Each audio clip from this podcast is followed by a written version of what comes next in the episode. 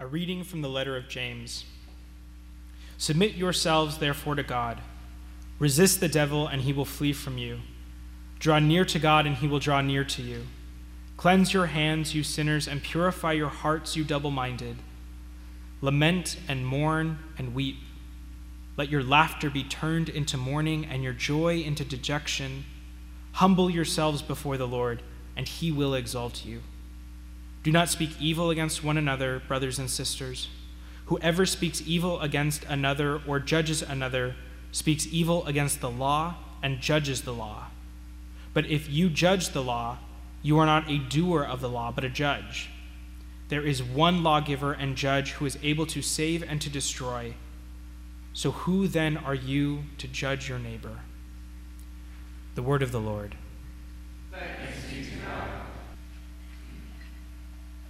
May the words of my mouth and the meditations of my heart be pleasing and acceptable in your sight, O Lord, my rock and my redeemer.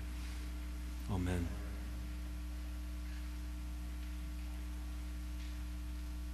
I continue to be fascinated by all the various ways that our cultural lives and our religious lives mirror each other. And it's interesting to me, particularly, that we live in an age of armchair quarterbacks. Everybody wants to be a couch coach. If you're a sports fan, if you like sports ball, you'll know that from the comfort of our living rooms or the neighborhood sports bar, we watch, we sit, we assess the refs, we assess the players, the coaches, we offer up impassioned thoughts on what they could have done differently or better. And what's interesting is that it seems that the more vocal we get in our critiques, the more we seem to forget that we're not actually playing. Right? We're just sitting there watching. We didn't show up to practice. We didn't go through conditioning routines till our bodies ached for oxygen. We haven't radically limited our diets for optimal fueling. We're not in the middle of a giant field with thousands of screaming, insane, drunk people all yelling at us to do something different. We're just watching. It seems to me that this same phenomenon is on display for us in our religious life. It's very easy to be critical of other people, to sit as a spectator. And here again, it seems to me that the louder our criticisms are, the more we fail to realize that we are not playing. There's something about sitting in judgment of others that almost necessitates us being on the sidelines rather than on the field. If you'll allow me a bit of a historical rabbit trail, it's also very interesting to me that at the Reformation, one of the driving issues that brought about the Reformation was that of clericalism. The liturgy of the church was such that it was basically the ordained clergy who were professional Christians, and everybody else was just a spectator. The church had all but lost the idea of the priesthood of all believers. But weirdly, in this bizarre turn of events, as the Protestant communities, especially the radical Protestant communities, continue to develop their practices apart from the historic rootedness of the church and her liturgy, they have essentially come full circle.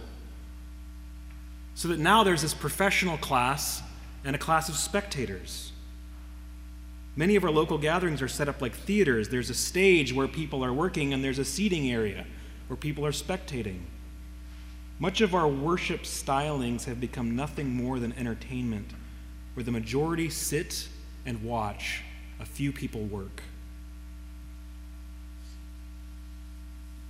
And what happens is we end up sitting in judgment because we're on the sidelines, not on the field.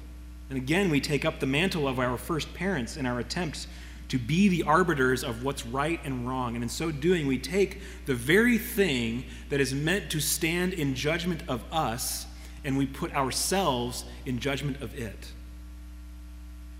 And James seems insistent here in his letter to the churches that to do so is to live in a sort of practical atheism. After all, there is only one lawgiver and judge of all, and it sure ain't us. And if we're pretending like it is us, that's tantamount to denying God's existence. Now, as someone who just walks around feeling guilty all the time, I want you to know This is not a finger wag. We don't do this consciously. We're not, none, none of us are walking in here going, well, let's see what they get wrong tonight. Can't wait to put it on my blog. Is anyone blogging still? But we have to understand that we have been shaped by a system wherein most of us, unbeknownst to ourselves, we enter to the gathered church almost like property assessors. We come with our own agenda, our own grid for good and evil, our own ideas about what the music should be like or the sermon should say. And I should also point out, none of this is a clever way of me saying, you don't get to complain about anything I do, so nanner nanner. That, that's not it at all. Rather, it's to say that none of us should enter this place as assessors. We are not property assessors, we are the property. We are here to be assessed by the living God who has declared to all people that he will one day judge all the earth by one man, and he has corroborated this claim by raising that man, Jesus, from the dead. As we heard last week in James' letter, God resists the proud, but he gives grace to the humble. It takes pride to come in as the assessor, it takes humility to come in and be assessed by the living God. James, perhaps, uh, has never been given credit for the guy who invented the 12 step program, or the, the 10 step program, rather. He's got 10 steps here for humility. Submit yourself to God, resist the devil, draw near to God, Cleanse your hands, purify your hearts, lament, mourn, weep, turn laughter to mourning, and humble yourself. Similarly to last week as we looked at James' letter, so here he's drawing again from the Old Testament in much of this language. In this case, he's alluding to the sacrificial and liturgical life of Israel. The language of drawing near to God isn't about some amorphous inner resolve. It's an allusion to what Moses told Aaron the high priest. Aaron was to draw near to the altar at the tabernacle and offer the sacrifice for sin, for atonement for himself and the entire community of Israel. James is using this phrase as shorthand to alert us that to draw near to God is to do the work of the liturgy. It's to be in the place of sacrifice. It is to enter into God's divine presence and be assessed by Him and as we are inevitably found lacking, to throw ourselves upon his mercy and offer our sacrifice in hope. The command to cleanse our hearts is also an allusion to this sacrificial ritual in the Old Testament. The priest would undergo a ritual washing before entering into the place of sacrifice. You can see this echoed in our own liturgy as the celebrant washes his hands before turning to the work of Eucharist. The hands, of course, are a synecdoche. They're, they're a stand in for the whole person. As James so quickly follows it up with the need for internal cleansing purify your hearts. As he so bluntly put it in last week's text, our divisions and wars spring from the inner conflict of our double minded, divided hearts. In a few weeks, we're going to find ourselves entering Advent, which is a season of anticipation, yes, but it's also a season of preparation for Christ's arrival, which will always, in a certain sense, necessitate our laughter turning to lament because Christ's arrival is always an arrival of judgment. Now, James is not telling us that we should not be joyful even as we anticipate the arrival of our judge. But he is getting at this very strange reality that the proud seem only ever able to laugh because the proud are unable to estimate themselves correctly and they're unable to lament their own frailty and failure. The proud may acknowledge that there is brokenness out there, but that acknowledgement often leads to rage rather than lament. Whereas the humble see themselves clearly. They see the brokenness of the world clearly, and they lament because they acknowledge their complicity in that brokenness. As Father Alexander Schmemann so beautifully put it, Christian lament is characterized by the sadness of my exile, of the waste I have made with my own life. but it's also the brightness of God's presence and forgiveness, the joy of recovered desire for God, and the peace of the recovered home. That's what it means to turn your laughter into mourning. It's to recognize the exile, the waste that we have made, and also the brightness of God's presence. This is another way in which the gospel message is so gloriously displayed for us in the Eucharistic liturgy of the church because in humbling ourselves, as James strongly suggests to us, God exalts us. In drawing near to God, God draws near to us like the father who runs out to greet his prodigal son. We don't have to enter this place as perfect people, but we do have to enter it honestly and when we enter here in submission to God rather than as assessors, when we draw near to God in humility, having had our actions and motives cleansed by his piercing word and spirit, we are then brought into the throne room of God to his very banqueting table where he feeds us with himself. I've alluded to this at least a half a dozen ways over the last couple of years, and I'm still trying to get to the bottom of what it is about being human as we hear this story from Israel's exodus that just sounds so familiar, doesn't it? The parameters have changed, but it's still the same old story. Oh, well, I really need this. Boom, here you have it. I love you. Ah, really? Is this all we have? We've got to somehow really start to apprehend what is happening in the liturgy we have to get clear in our minds that we're not here simply to remind ourselves of something that took place a long time ago and a long ways away. We're also not here to achieve some sort of zen, some sort of inner peace that's going to help us get through another anxious week. And if we're here primarily for education, to learn some things about God, then of course attending the Mass is optional. You could podcast a thousand sermons a week more educational and engaging than mine with better jokes that are better timed. Like that one, for example, not timed very well. If we're here primarily for community, to meet up with friends, then of course attending Mass is optional. There are any number of groups and activities that you can engage in that will allow you to meet people that share your interests and outlook. If we're here primarily to have our chakras aligned, to get our emotional life situated a bit better, then of course attending Mass is optional. I could recommend within a half mile radius about a billion yoga studios or some great day spas with soaking pools and quiet music that would be far more conducive to the goal of inner peace.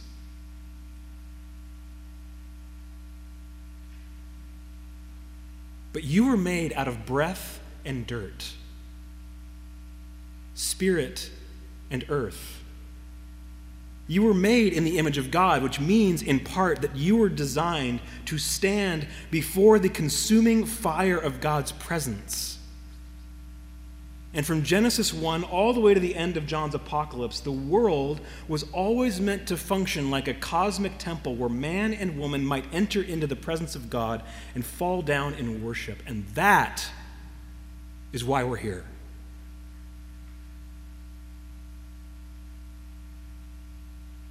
St. John Chrysostom said that in the Eucharist celebration, the sanctuary is filled with countless angels who adore the divine victim immolated on the altar.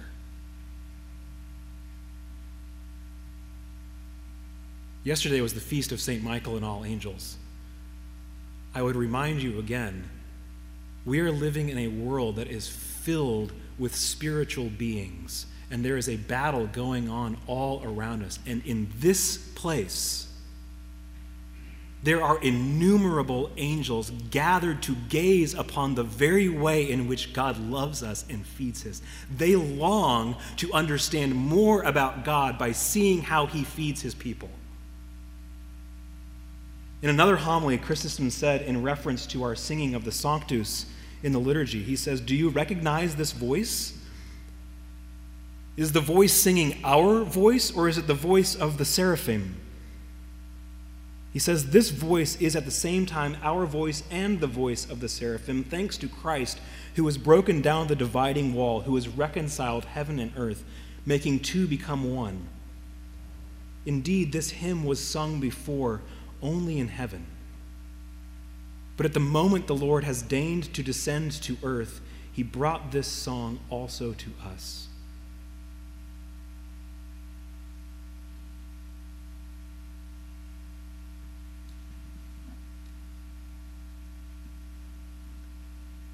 Christ, the divine victim, the lamb who was slain, offered himself up as a sacrifice once for all. It wasn't a sacrifice that needed to happen over and over again. But to assume that because it's a sacrifice that happens once for all, that this then means that we can just make our way through the world barely making reference to this sacrifice is completely backward. When St. John was given a vision of the throne room of God, he saw a lamb standing as if it had been slain from before the foundation of the world. Christ's once for all sacrifice exists in the timeless realm of God, and we, in answering this command to draw near to God, are brought into that sacrifice. This is the place where we encounter God and are made right with Him because of what Jesus has done. And of course, in entering in, you will have your mind enlightened. Your spirit will find peace. You will find yourself in the midst of true community. None of those things are bad, and none of them are missing. But if you come here with those as your main objective, you will have missed the reality of what we are doing. We are being lifted up into heaven where the Ancient of Days is seated on a throne of fire, and there is a stream of fire flowing out from before him, and he is surrounded with thousands upon thousands upon thousands of angels standing before him in worship as they cover themselves with their wings, as they exist in awe of his terrible glory. A glory that can make untold universes out of nothing and bring to nothing all the power of the devil.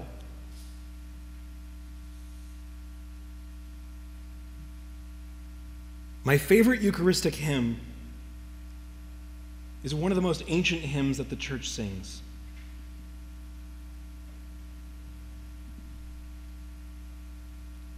Let all mortal flesh keep silence and with fear and trembling stand. Ponder nothing earthly minded, for with blessing in his hand, Christ our God, to earth descending, comes our homage to demand.